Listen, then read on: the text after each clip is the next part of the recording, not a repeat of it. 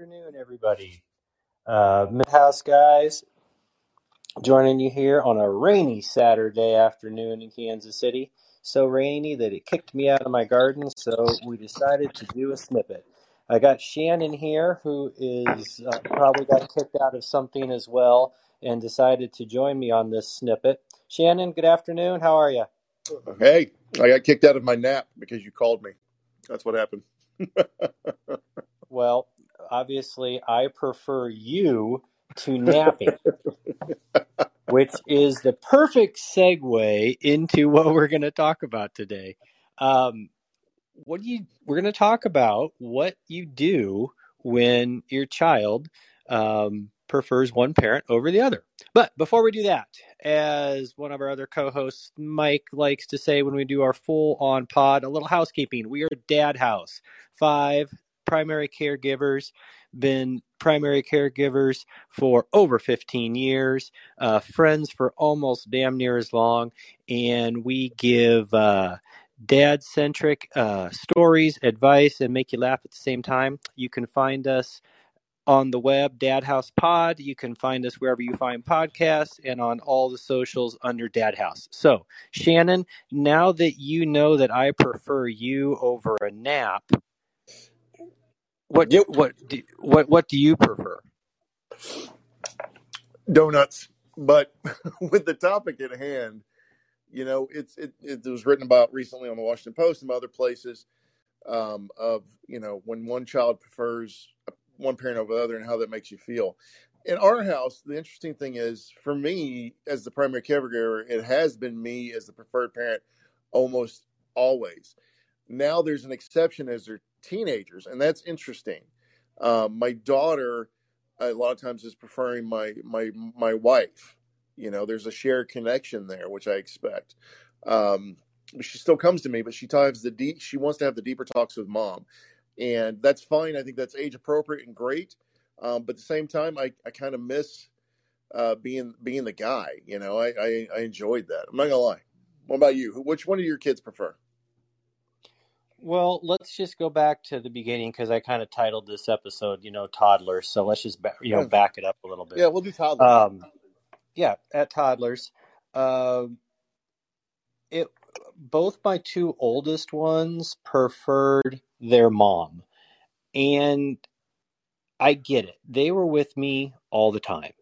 24 7 you know i was the one Uh-huh. that got up in the middle of the night i was the one that was home all day and mom came you know home at the end of the day and that was playtime fun time i mean she rode in on her on her uh you know white unicorn and saved the day i get it. So she was the she she was was the fun parent then, yeah. she she was she was the one who you know relaxed a little bit she was the one that didn't make them clean up their toys she was the one that you know uh just read to them maybe with a different um uh tone of voice type type things. Yeah. you know and that's what that's what it was like with my oldest two.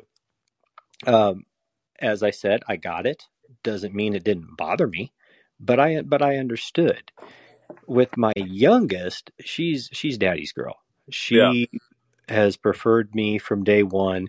And the funny thing is that actually ha- at times has bothered my wife so i will say come on just let me have one you got two Let's split them. You you know, got two i got one let me be the favorite in something you know, my uh all three of my kids preferred me when they were toddlers. Um, and I remember this very distinctly. One night, my wife Erin was putting them to bed, and they said, "No, we want Daddy." And they've been doing this for a while. And she came in the hallway, and it made her cry. She got sad about it, and I understand that feeling, you know, of, of kind of being like, "No, you're not our favorite." Um, and I think though with moms, though, it's a little bit harder because I think they have so much pressure on themselves in general. You know, most of the time I don't really care that much one way or another. But I do remember that for Erin, that was a big deal to her back then. So yeah, we've been there. totally totally understandable because um you know we all know that mom guilt is a real thing Yeah. uh yeah I and the i dad guilt is a real a real thing too, but it certainly does not get the press that that mom guilt does. But as a role reversal family, you know, I gotta, like you said, I gotta admit, I, you know, it bothered me a little bit, you know, that I was the one that was with him all the day, you know, at first, and then I, and I wasn't, you know, I wasn't the one that was wanted. Yeah. As I said before, I understood it, but it doesn't mean that it didn't be. It's like, come on, come on, I'm the one that has fun with you during the day. Yeah. Help me out, you know. You know, and, and for, for us, I, you know, I was there with them all the time, but I also mm-hmm. do a lot more fun things with them than my wife does. And I think maybe that's the key to this is, you know, sometimes we're seen as disciplinarians when we stay home, and we certainly are. And other times, Well, Shannon, we got to be honest. part. You're ne- Shannon. You're never seen as a disciplinarian. I do At least discipline in my, quite well, but I, I at least in more you never let me add the at least it. You never let me add at least the in my house. How do you know how Oh, often no. I get the how you know how often I get the why can't you be fun like Shannon? because your kids prefer me over you, face it. They do. Well, now I think with my wife to get to some solutions here, this is what I did. So, you know, we've always adventured with our kids, and that's been a big deal to me. And I don't like the, the term of why can't we do something? That's not something I really think about. It's like, how can we do it? And so with my wife, what I tried to do with her is give her an opportunity to bond with the kids um, in a setting that doesn't require a whole lot of structure, a whole lot of discipline, a whole lot of you know the the hard parent stuff. You know, um, so they could see her in the same light as me. That when she comes in the door, there's joy. When they talking at night, there's joy, and it worked. It did work for us. You know, they certainly wanted her a lot more. And like I said, my daughter prefers her now. I think that's one of the key takeaways, though, when that happens. If you want to change, my other one is, man, I just don't care. I really don't all that much, Mick. Do you? Um. Well, that's kind of kind of a lead into what you know. My suggestion was going to be. My suggestion was going to be just try to try to grow up about it, and you just have to you just have to understand that you know as a parent, your number one job is to make sure that your your kids are healthy, clothed, and you know fed with a roof over their head, Yeah. and when when you get down to that, does it really matter if you know you're doing your best? Does it really matter if your child has a favorite?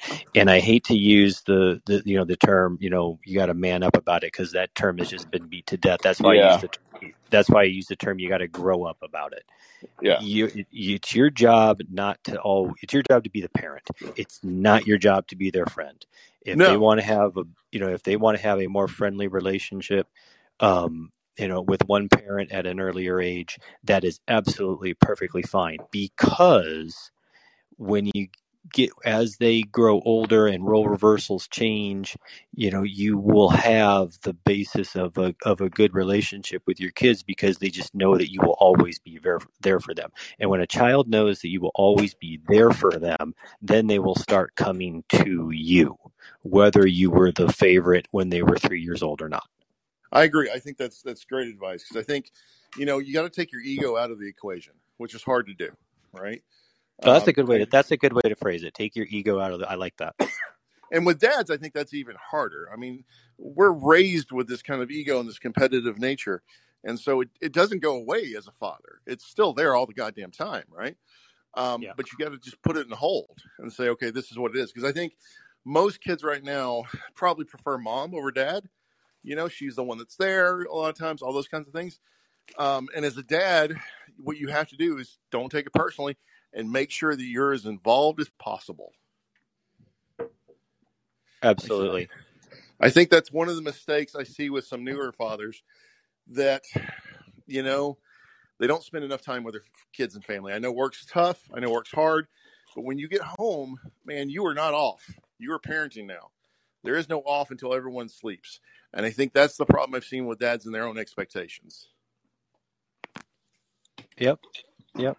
And then that'll turn into the you know, then that you know just moves into as your kids get older and they see that you are involved um, with them, then you know that's when they they will you know come to you uh, in their own way.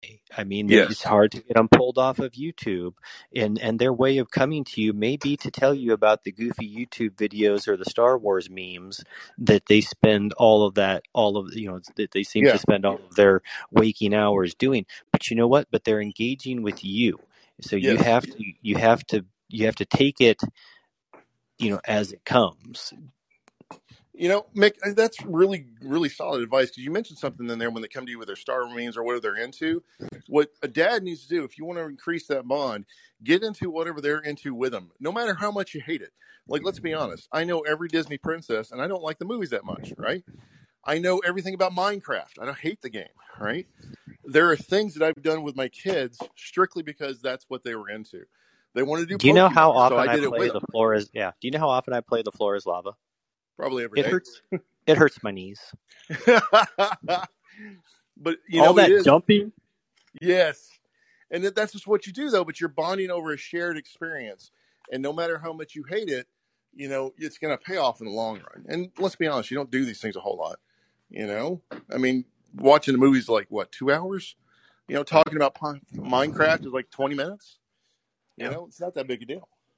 Yeah, I mean, remember, remember, guys, you know, all you dads out there, life is a marathon. It is not a sprint. Yes, You gotta work towards the end, you know, the end goal. And Yeah. the end goal is, you know, just have a relationship with your kids so that you can have a relation with them at all Yes. times. You know, I'm, I'm going to give a piece of advice that a guy named Mitch up in New York gave me, one of the dads I interviewed for my book. You know, he said, be intentional in the moment, you know, and that meant be there, be aware, be interactive with them. And sometimes you want to scroll your phone and you do. And that's, that's more than okay. But you, if you want to increase that bond, be aware of that moment, whatever it is, create that moment and then dive both feet in. Yep, sounds good. Sounds good. So, what are you going to dive with both? Are you going to dive with both feet in back to your nap here when we're done, Nope. since it's kind of rainy on this Saturday afternoon? Or I, I don't want to be that guy since you mentioned me being the fun dad, but I'm taking my kids and a bunch of neighborhood kids to the carnival. That's what I'm doing. I'm gonna have a van load of kids to the to the local carnival. So maybe I am the fun dad. I don't know. well, you go be the fun dad, and then you can you can tell us all about it on uh, our next episode of Dad House.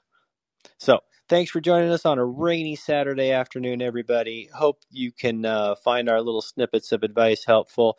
And we look forward to you uh, joining us on whatever social or podcast platform your heart desires. We appreciate it. Thanks and have a great day. See you guys.